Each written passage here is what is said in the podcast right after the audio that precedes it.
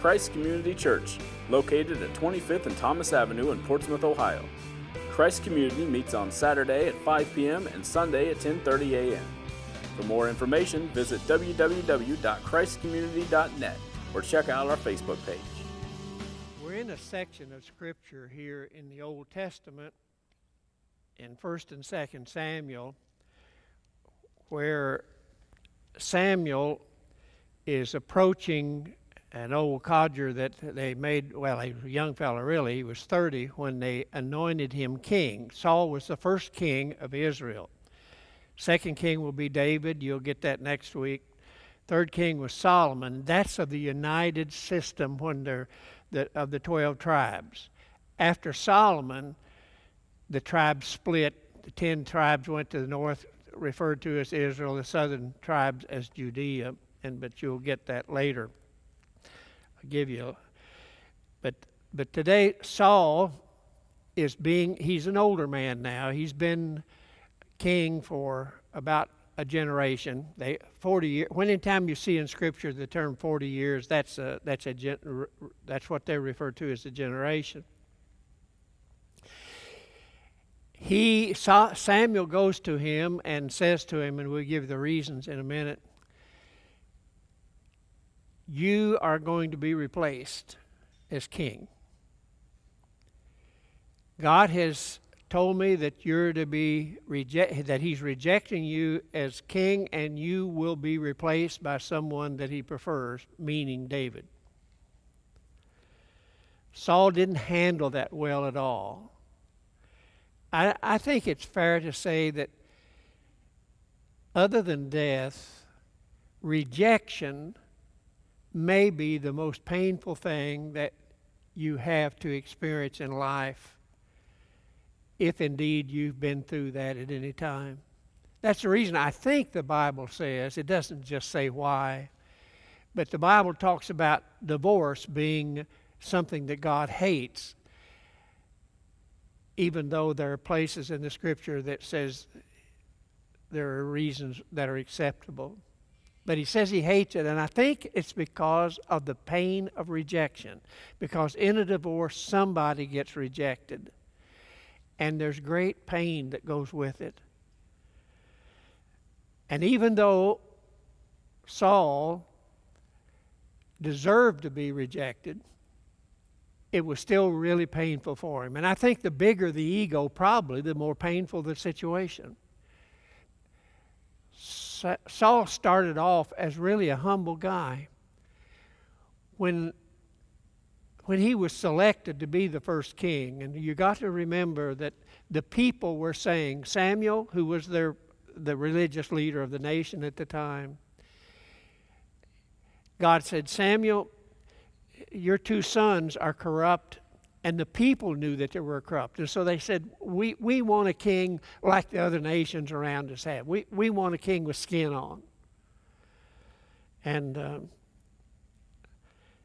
Samuel took that as a rejection of himself. But God said, Hey, look, they're not rejecting you, they're rejecting me because you're not the king.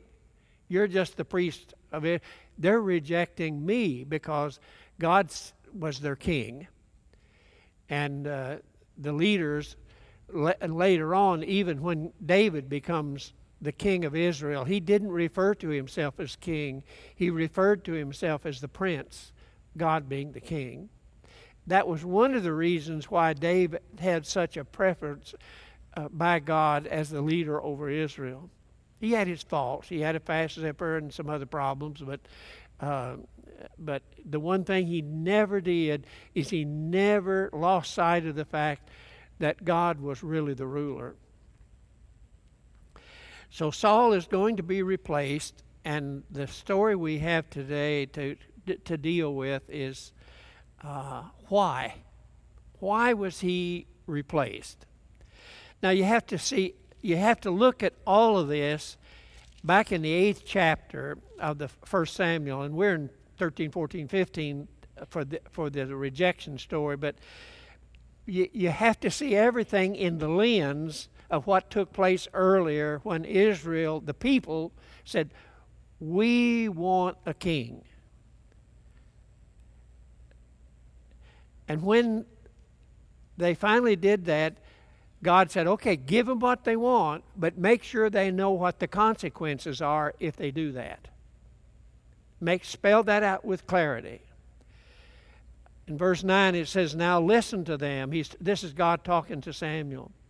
But warn them solemnly and let them know what the king will do when he reigns over you. Be sure, and, and, and so the next several verses, I'm not going to read them, but the next several verses is the spelling out of what the king will do and when he starts behaving like the kings of the surrounding nations. Because you recall, and we're going to look at some couple of really difficult passages for the church today, not just our congregation, but for all who believe in the Bible and who believe that there is a God. We'll talk about those difficult passages just before we close. So, Israel, the people, have demanded to be like, and so what they've done, as you know, is they have allowed their culture to influence them more than their God. That's the reason the New Testament says for people like you and me, it says, Be not conformed to this world, oh, which is 10 cent store Northern Kentucky talk for saying, don't let the world influence you, but be changed by thinking the way God thinks, by the renewing of the, your mind. Learning to think the way God thinks. And, and our culture today has almost abandoned that in total. I'm of the opinion, politically, that our nation blessed and was greatly and grew wonderfully well through the through the couple of hundred years because there was a a significant port, part of our population who made at least an effort to think that way. But within the last 20 years, the percentage of people who are faithful at church, I'm not talking about those who show up once in a while, I'm talking about those who are faithful, put going to church as a priority in their life and didn't back off of that. Now, I'm going to put my opinion in here, and, and, uh, and, and, and you may or may not like it, but I don't really care much. I'll tell you this. Part of it was the way I was raised, and part of it is because of the way how I interpret Scripture. I see when the biblical writer said, Forsake not the assembling of yourselves together, I take that not as an opinion, but as a clearly stated will of God. Amen. And in my thinking, in my thinking, we have gotten to the place where attending church on a faithful, regular basis. For me to miss a church service creates a degree of anxiety. And, and, I, and I can't help that. I was raised both to believe that that's what you ought to do, and, and that was practice. My mother was hardcore. We would have, she had a, a sister with a, that she was close to, Ainsley and they had their five kids, and they would come visit and mother would tell them, well, you can either go to church with us or you can stay here until we get home. And that was routinely done. There was no exceptions to that. We didn't go to grandma's until after we'd gone to Sunday school and church. And uh, it and and it, we had to go on Sunday night. And we even went and the kid uh, my brothers and I agreed going on Wednesday night was okay because if we went to prayer meeting on Wednesday night, then my oldest brother got the car so we could go to Lucky Buck night at the drive-in on, at Aberdeen on Thursday. So you know, so we could take nine or ten people in the car and get in for a dollar. I, I won't push that any further and just say that that happened often. So prayer meeting for us uh, paid dividends. But nonetheless, the point being to miss the church service and communion in particular was something because the early church often did not have preaching. they often had someone to read Scripture. Even Timothy, if you read Timothy carefully, he would read Scripture for them, a letter from Paul, a letter from Peter that is included in your New Testament. And then they would have a carry in supper, because most of the time they met at night, because many of them were slaves that had to work through the day. And so they would show up at night.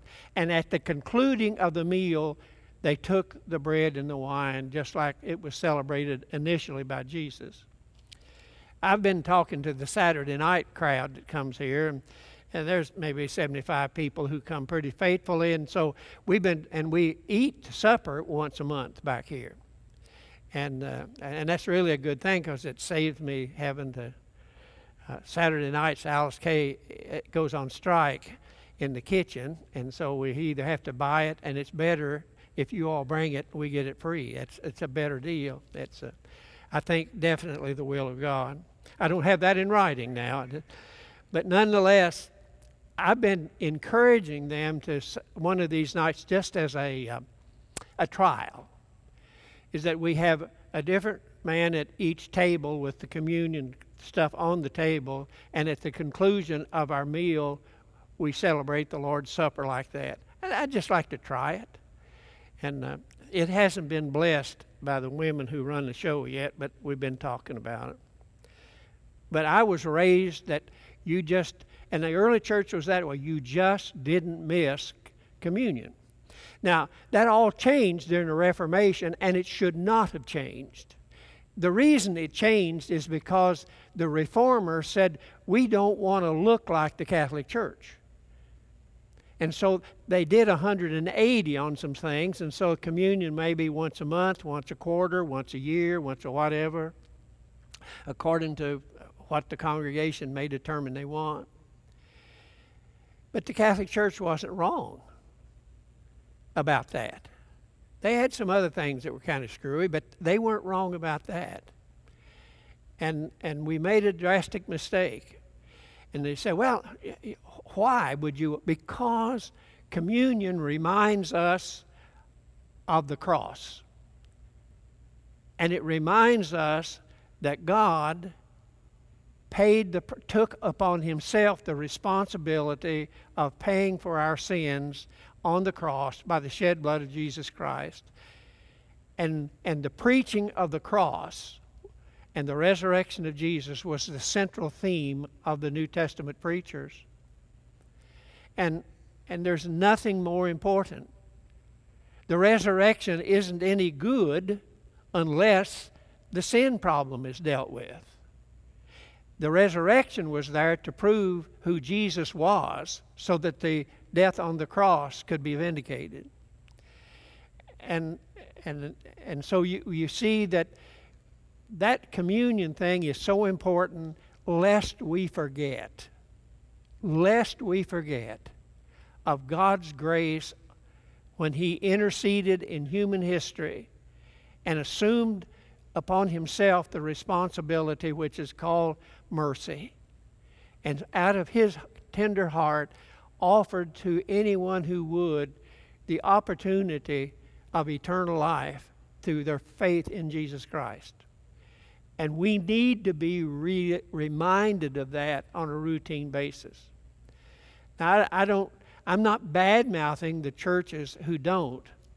I'm just saying I wish they get it straight because it really is important. It really is important. Now, with that said, I had to get that off my mind because uh, every once in a while I just get a belly full of something, and uh, and I kind of have to say it. Let's get back to, to, to King Saul for a minute. Saul was one of these guys who really looked good.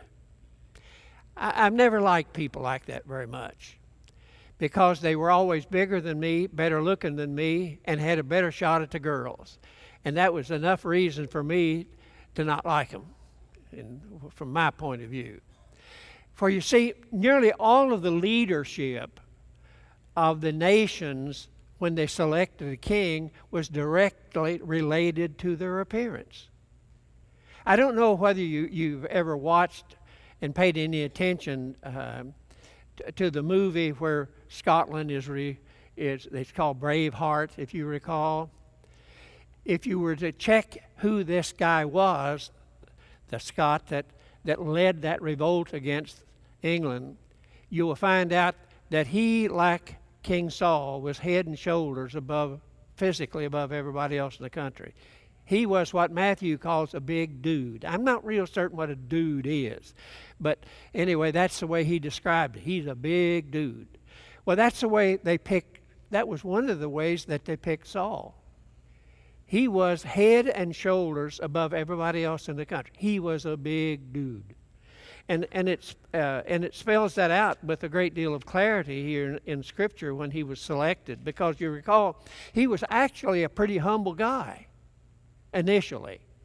And Samuel, appears, really liked him.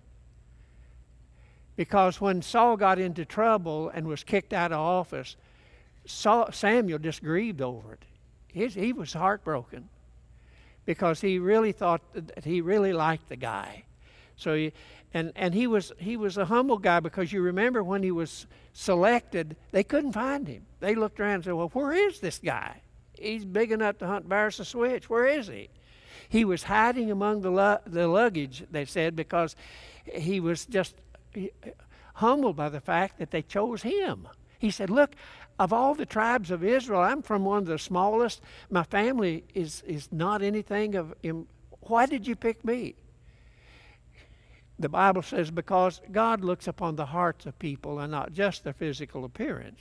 The people wanted him because of his physical appearance. And the scripture spells that out, I think, with a great deal of clarity. Here in the, what the, um, it was, I think, in the 10th chapter here of this, this uh, saga, of, of him in verses, what, 21, 22, somewhere like that. See if I can find it. Yeah, here it is.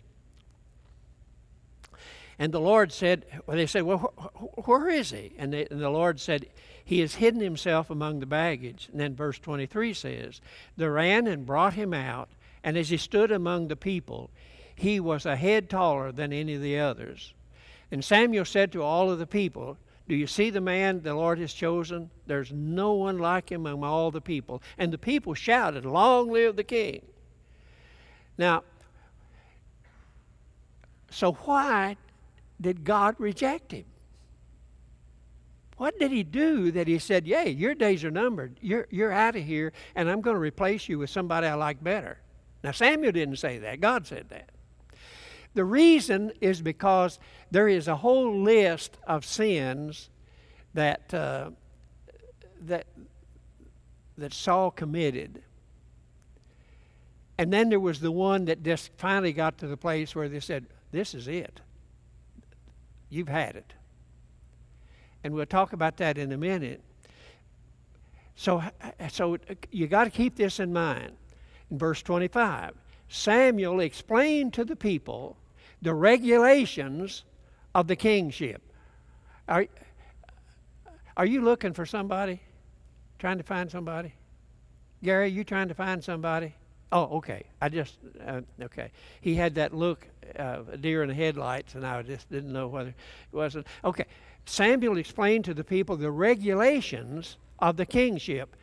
He not only explained it to him in front, and the king standing there, he wrote them down on a scroll and deposited it before the Lord, which probably means it was put in the tabernacle for safekeeping.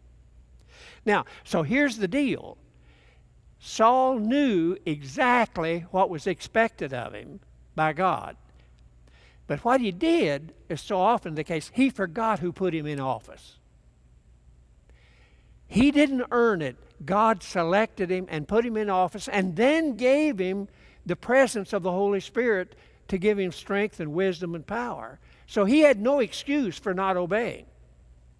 But he got to the place where he thought, well, if God is a God of love and he likes me that much, he'll cut me a lot of slack. He forgot what we need to remember to whom much is given, much is required. He forgot that.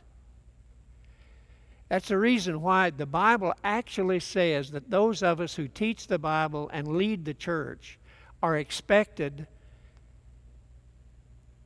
where we're I, I'd even go further, are required to be a cut above by both attitude and, uh, and behavior. He was the head of the whole nation. And he got to the place where he thought, like our culture today, if God is a God of love, I can get away with about anything. Because we forget, don't we? That God isn't just a God of love, He is also a God of justice and judgment. And we like to forget that, but it's there as clearly as can be. And Saul forgot that the day would come when he would be held accountable for the quality of his leadership and his behavior in particular. And now, because time and time again, Samuel would go to him and say, Now, I, am convinced he really liked him. And, and he said, You know, because I, in growing up in the ministry, because I started preaching when I didn't have any business starting preaching. And but Mr. Lusby, the president of the college, said there's a church down here that can't get a preacher, and you're near no preachers I know, so you can go. And uh, and I did. And I was just barely 18. So, but there was some older men who would looked after me, and, and I can't give you the reason why they did. I can just tell you that they did. Joe Dampier was a leader among the Christian church people. He was uh, an old timer, great big belly, a voice like a foghorn. And he would just periodically show up. And he wasn't the only one, there were a couple others. And they had the nerve to set me down and talk to my head. And it wasn't always pleasant. It wasn't always pat on the behind and say, Oh, you're doing good. One of the old guys who was actually, his, his name was religious. He, he was, his name was Bishop. His real name was Bishop McMurray. And Brother McMurray set me down. He'd, he'd have me to eat lunch with him on occasion, and he would sit me down and say, Now, Brother Scott, as a young man, and I was still in my 20s, he would say, You're the best preacher we ever had. But, and this is where it got uncomfortable, he would say, Your behavior and your attitude must be equal to your ability to teach. Because if you don't, if who you are your behavior, your attitude isn't above normal, isn't above average, it will undercut the quality of your preaching. The two have to go hand in hand. And that isn't always, because what he's really saying is, you ain't there yet. And he was right, but when you're young, that's a bitter pill to swallow. Saul didn't have that excuse because he now was probably 70 years old because he was anointed by Samuel when he was 30. And he had, the scripture says, been king for a generation, which means 40 years. He didn't have that. So, what were the things that were written down that he violated that caused God to say, You got to go? Well, he had a son, Jonathan, who was a good friend of David's. Anyway, Jonathan really led the military. And in, and in at least two or three instances, he had a, a solid victory over the Philistines, who were their primary enemies.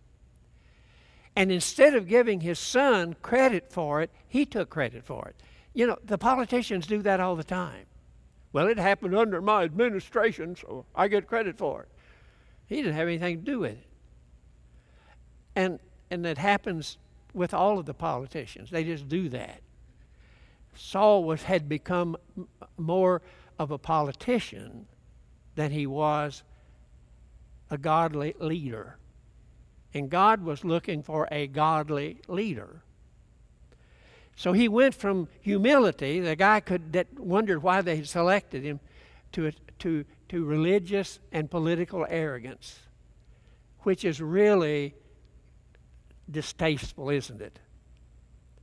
And he had gotten to that place. He not only had done that, uh, he, he assumed, because remember, the people said, We want a king like the kings are of the surrounding nations. Well, what were they like?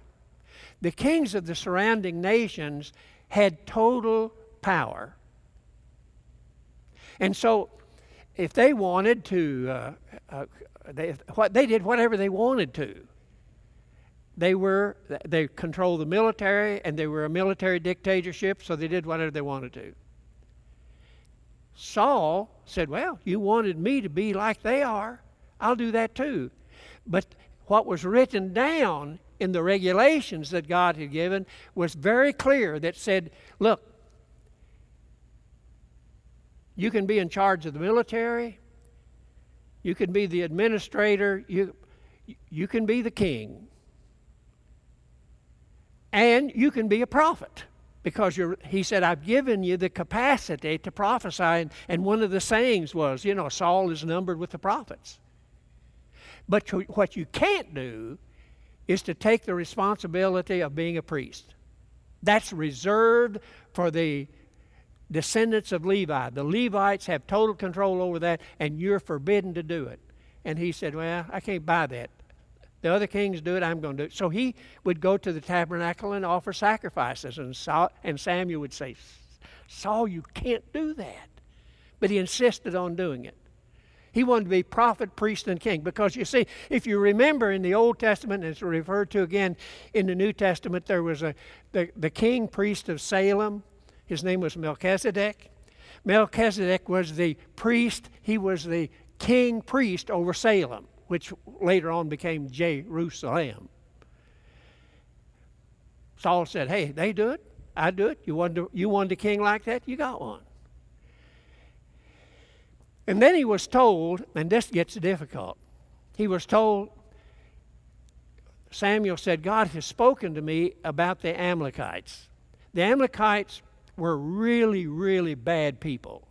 They had act, they would they would raid someone, steal their cattle, steal their sheep, steal their women, and and and they would they were guilty of raping, and they even enjoyed finding pregnant women and opening them up. I mean, they were just awful. And so God said, "Get rid of them." And he and I think what happened, because the scripture doesn't say this, what I'm getting ready to say, it's an assumption on my part. I think that Saul actually knew their king. Because you remember, kings of the world have always kind of hung out with each other. They even married each other's daughters and all that. Uh, they've always done that. Did it in Europe for years. There was even some politics that went with that. Probably the worst of the bunch was Solomon all of those women that he had were really the daughters of the surrounding kings. They're there to keep down, and he would keep them there to keep down any military conflict between them. And it worked. So, wh- what we have going on here is that uh, Saul, he misunderstood or just denied what was going on because Samuel came to him and said, Saul, you've got to wipe, they have to disappear. They not only are a problem to us now, they, they treated us that way when I was leading the children of Israel out of captivity and bringing them to the promised land.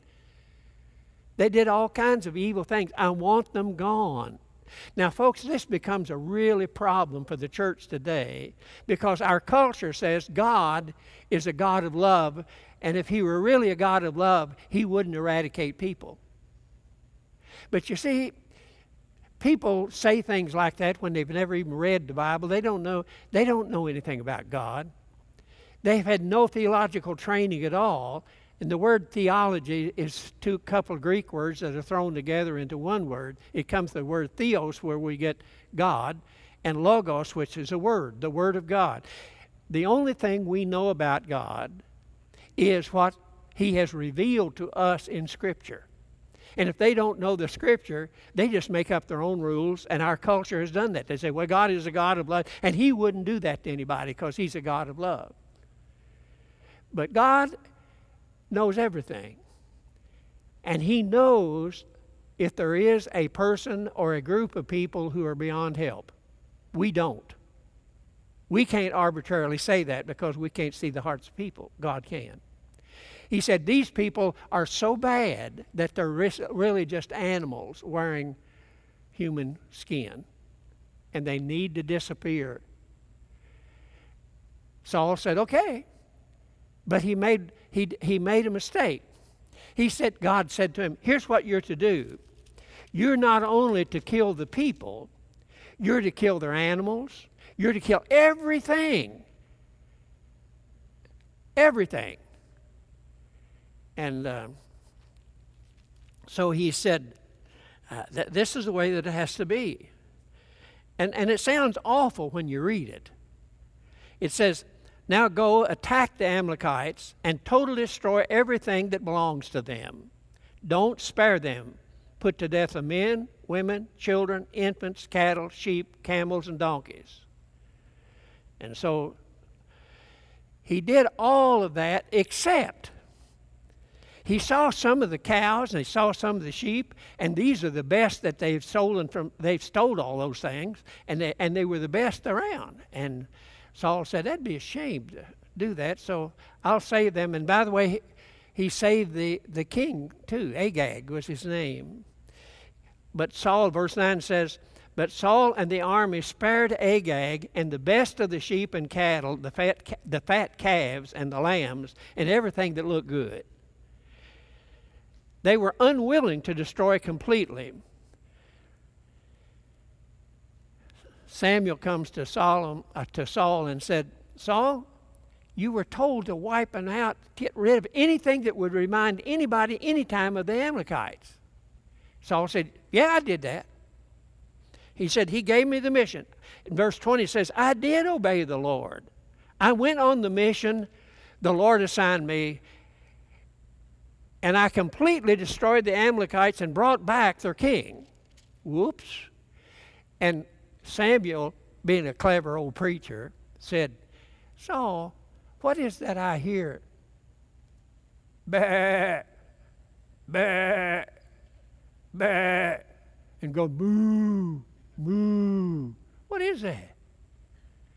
Sound like a sheep to me. Sound like a cow to me. Where'd they come from? Oh, he said, I kept some of those so I could offer them for sacrifices. Lying, now he's lying through his teeth. You know what we do? We've always learned from our own politicians that the cover up's always worse than the sin. That was the same problem here. And, and Samuel said to him, Saul, I hate to tell you this because I'm inserting this because I really like you. But God has said, You've gone too far. You've got to be replaced. And Saul said, Hey, would you do me this one favor? Would you walk with me among the people? So, would you do? And, and Samuel said, No, I'm not going to do that.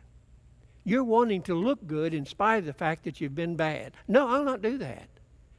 Preachers have to do some awful tough things at times. Some things that aren't very popular, but are necessary you have to take a stand because the Bible actually says that we are to take a stand on some things. Very clear about that.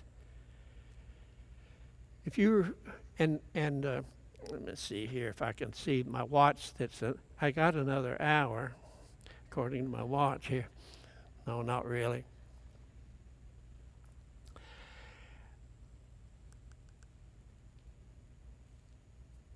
Samuel had to bring the message to the king that the day was over. And that, because uh, Sam, actually, what he had done, what Saul had done, was similar to what had happened when Israel came into the land. They conquered Jericho. They didn't have to, I mean, they didn't fire a shot. God fixed it. And, but one of the, and he, they were told, okay, when you conquer Jericho, Anything there, you're totally, anything, anybody that's left there, you're to totally wipe out. All the animals, get rid of everything except the things you can't do away. And they were, they had a lot of gold and silver and stuff, and so he said, you can't destroy that. So you take that back and put it in the treasury for Israel. Because sooner or later they're going to have to build a temple, and that was going to help them. Well, a guy named Achan, you remember, kept some of it and buried it in his tent and uh, didn't tell anybody. Now, they weren't soldiers. They were people who were walking around tooting horns. They weren't soldiers. They didn't have to fight. God did it for them. So oh, when then when they conquered Jericho, the next town was a city called Ai. It's pronounced Ai, and it's not artificial intelligence. It's the name of the town. And they went to that, and guess what? They got beat. The people at Ai kicked their fannies.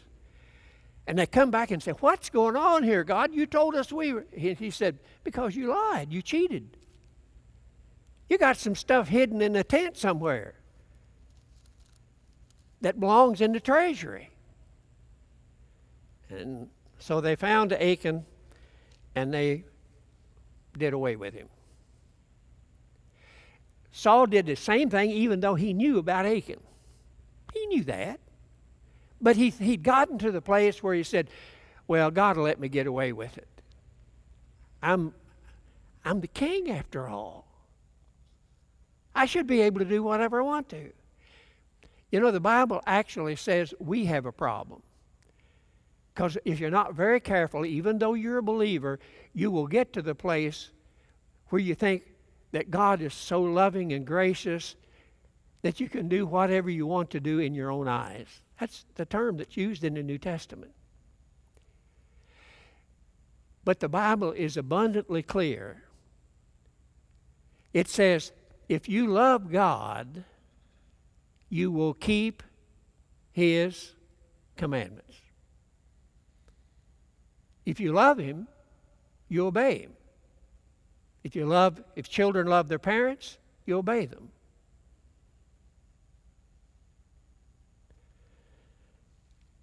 Saul had gotten to the place where he was like our culture today. Whatever he wanted to do, he thought he had a right to do it and he would do it.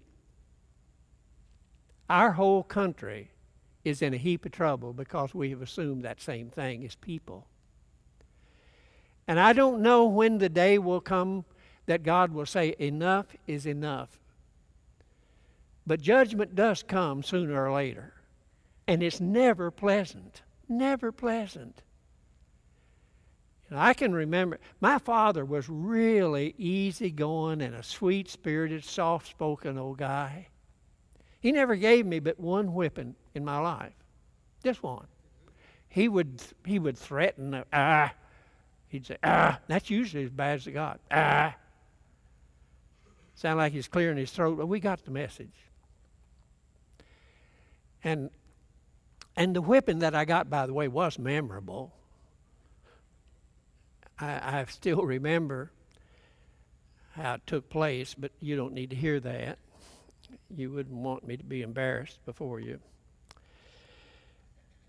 But the, the, we're too often today said, our culture says, the God of the Bible cannot be the God of the world. Because God could not be that vicious. He couldn't be. And you hear that a lot if you pay attention. Because we do not want to talk about being held accountable for our behavior. Accountability we don't want.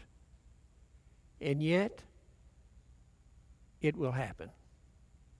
We will be held accountable, and we should be. And then the other thing that is often mentioned that is a problem is God, actually, God selected Saul. He did it through a system that they had put together, but he selected Saul, made him king. Now he kicked him out. So the opponents of the Bible, the anti Bible people, say, So God made a mistake? And, And if He is God, He couldn't make a mistake. So the God of the Bible can't be the God of creation and so on and so forth. We, and so there is, we all the time find ourselves on the defensive because people do not, the people who are in charge of the story don't know the God of the Bible. They don't know. They just have picked out, they've cherry picked and found a couple of things that makes it difficult to explain. And it is difficult to explain. Let's admit it. Because he can only be a God of love. Because the Bible does say God is a God of love. God, in fact, John goes so far as to say he is the embodiment of love. God is love. What says. So we can't deny that. But you see, they haven't studied the whole book, they've just cherry picked that one thing. God is also a jealous God, the Bible says. And He is a God who will call us to a day of accounting. It's called judgment. And it will happen. And I'm a little sick and tired of God getting blamed for what Satan does. Because it routinely, you say God is in charge of everything and everything he wants, he gets. No, that's not true. Because God gave us the freedom to choose we became free moral agents and we have, we have he gave us and in order to do that he put limitations on himself because he's the only one that can put limitations on. He limited himself in order to give us the freedom to choose. The bible actually says you know in, in the old testament choose you this day whom you will serve. Will you serve god or idols? And it was said in the time of joshua and joshua said as for me and my house we will serve the living God. More of us need to be faced with that choice. Are we going to listen to the culture and the God of this world, who, by the way, is called the prince of this world, Satan himself? Or do we study the scriptures to see what, who God really is and be obedient to him? Because he has, just like he did with Saul, he has written down the regulations. It's called the Bible. So we are without excuse. We are. And the only Jesus that the world is going to see is the Jesus they see in you and me. That's the only one they're ever going to see until it's too late. The Apostle Paul said, Here's the goal for me to live is Christ. And when you get to that place, to die is gain. For me to live is Christ. You say, well, actually, in the sixth chapter of, of the uh, book of Galatians, the Apostle Paul says, You're to be imitators of God. Well, how are you going to imitate Him if you don't know anything about Him? So you have to study the scriptures to see what God has revealed about Himself so that we can emulate Him so the world can know who He is. You see, Israel was turned out to be a total failure. Why? Because the mandate that God gave them was this I want you to live so that the surrounding nations will be impressed with who your God is. And they flunked. They got a big fat F. They just stayed there long enough for the Messiah to come, which was God's ultimate plan anyway. And then it fell apart. It scattered all over the face of the earth. Guess what? The church has the same mandate that Israel had. We're to go into all the world and show the world the God that we worship, by the life that we live, primarily by how we treat each other and how we treat them. Christians are to have the, the reputation, according to the book, we don't, but we should have the reputation of people who are willing to deny ourselves of luxury in order to benefit somebody else. Because in this country, most of us can live a pretty luxurious life if we choose to.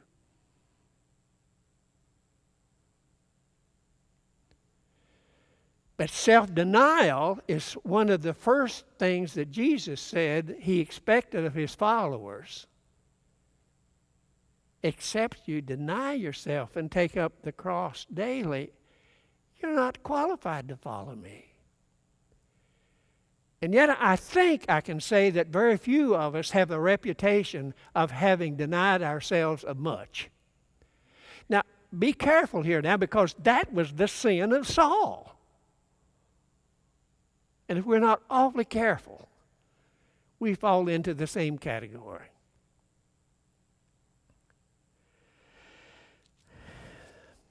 I really don't have the time uh, to go into some of the detail that I really like to, and you don't want me to anyway, because it's not very pleasant. The, um, the church of today, in my opinion, on a, on a broad scale basis, the church of today has been more influenced by the world that we live in than by the Bible we're supposed to read. The result is which? The result is kind of obvious. Our whole country has suffered as a result of it. You see, we live in a time when the things that are good are vilified. And we were told, watch out because that time is coming. More than one place in Scripture. I'm reminded in particular of, say, the 14th chapter of the book of Romans, down about verse, what, 16?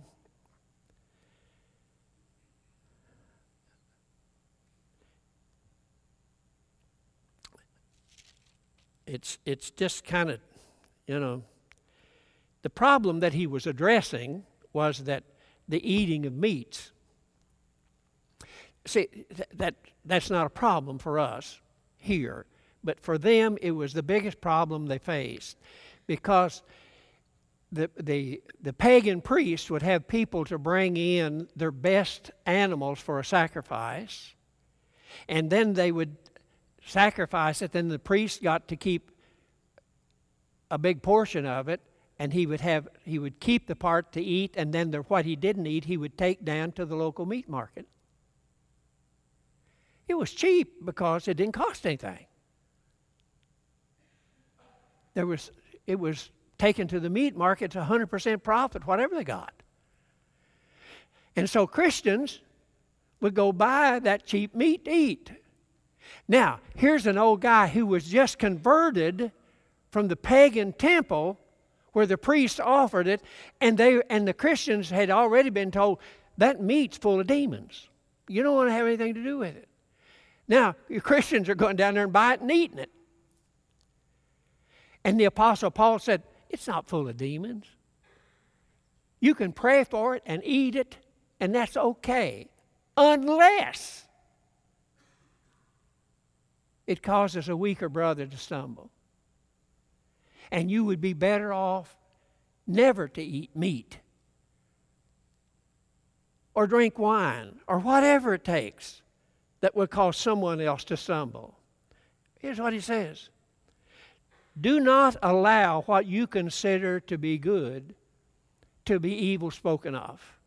For the kingdom of God is not a matter of eating and drinking, but of righteousness and peace and joy in the Holy Spirit. Because anyone who serves Christ in this way is pleasing to God and approved of men. So let's make every effort to do what leads to peace and to mutual edification. If that means you only eat lettuce and chew on carrots rather than to cause a weaker brother to stumble, dip your carrots in peanut butter, it tastes better. You'll be fine. I have people all the time who ask me, oh, What's wrong with a glass of wine? Or what's wrong with a Bud, Bud Light? In themselves, probably nothing. Probably nothing. Years ago, we had a, a coach here in town. I got two three minutes left. I tell you a tale. We had a coach here at, at Portsmouth High School that uh, had kids got into trouble. His own children got into some trouble. So I went to visit them and talked with them and da da da da. And they lived down here pretty close. And uh, George and his wife started coming here to church, and they were kind of uh, they they'd grown up in a, in a Methodist church, and uh, they'd never been dipped. And I told them they'd been dipped if they ain't been dipped. And so anyway, they came here, and and uh, and the wife took it seriously. George Heller, that, he never did take it too seriously. And I, I was raising a little Cain about alcohol then because at that time alcohol was probably a bigger problem than drugs at that time. Pot was just making its entry into the, our little world.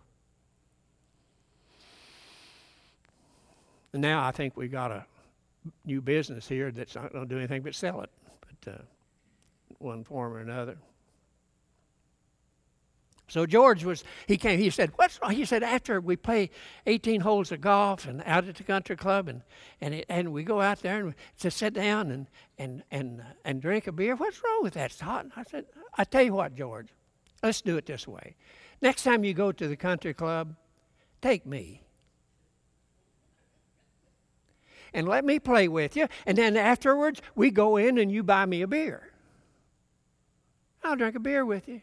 How you like that? He said, I wouldn't like that. I, oh, why wouldn't it? Is, is it all right for you and not for me? He said, No, I, I don't think you should drink beer. I said, I don't. So why would you quit drinking for me if I quit drinking for you? He said, Well, I really like the taste of it.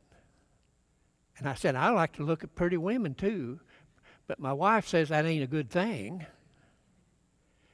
Because you see, we are living in a culture that says gratification, even for your lower desires, is okay.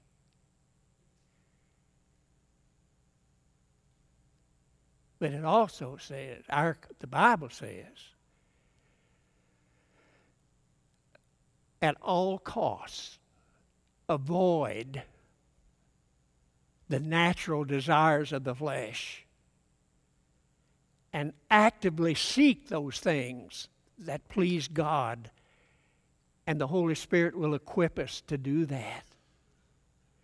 And if and when we do, and if and when we do, the world will wake up to the fact of who God really is because they'll be able to see Him in us. Because we're willing to deny what gives us gratification and pleasure to the flesh in order to honor him. That's why the church came into existence anyway. We haven't done a very good job of it. And I think we need to look deep within ourselves individually and corporately and ask ourselves, how can we do better? How can we do better? And how can we help each other do better? How can we get to the place where a world can see God in us? Let's pray. Father, I want to thank you for revealing who you are in your word. And I pray that over a period of time, guys like Matthew and me and others will be able to clearly and effectively let everybody know what you say about yourself in your word. And help us, oh God, to take it seriously and not be like Saul. Because he was rejected.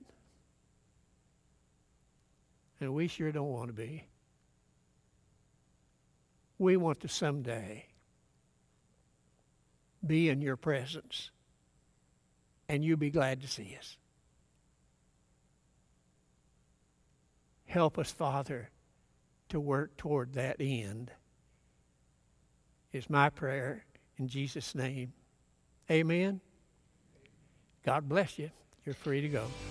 Christ Community Church, located at 25th and Thomas Avenue in Portsmouth, Ohio. Christ Community meets on Saturday at 5 p.m. and Sunday at 10:30 a.m.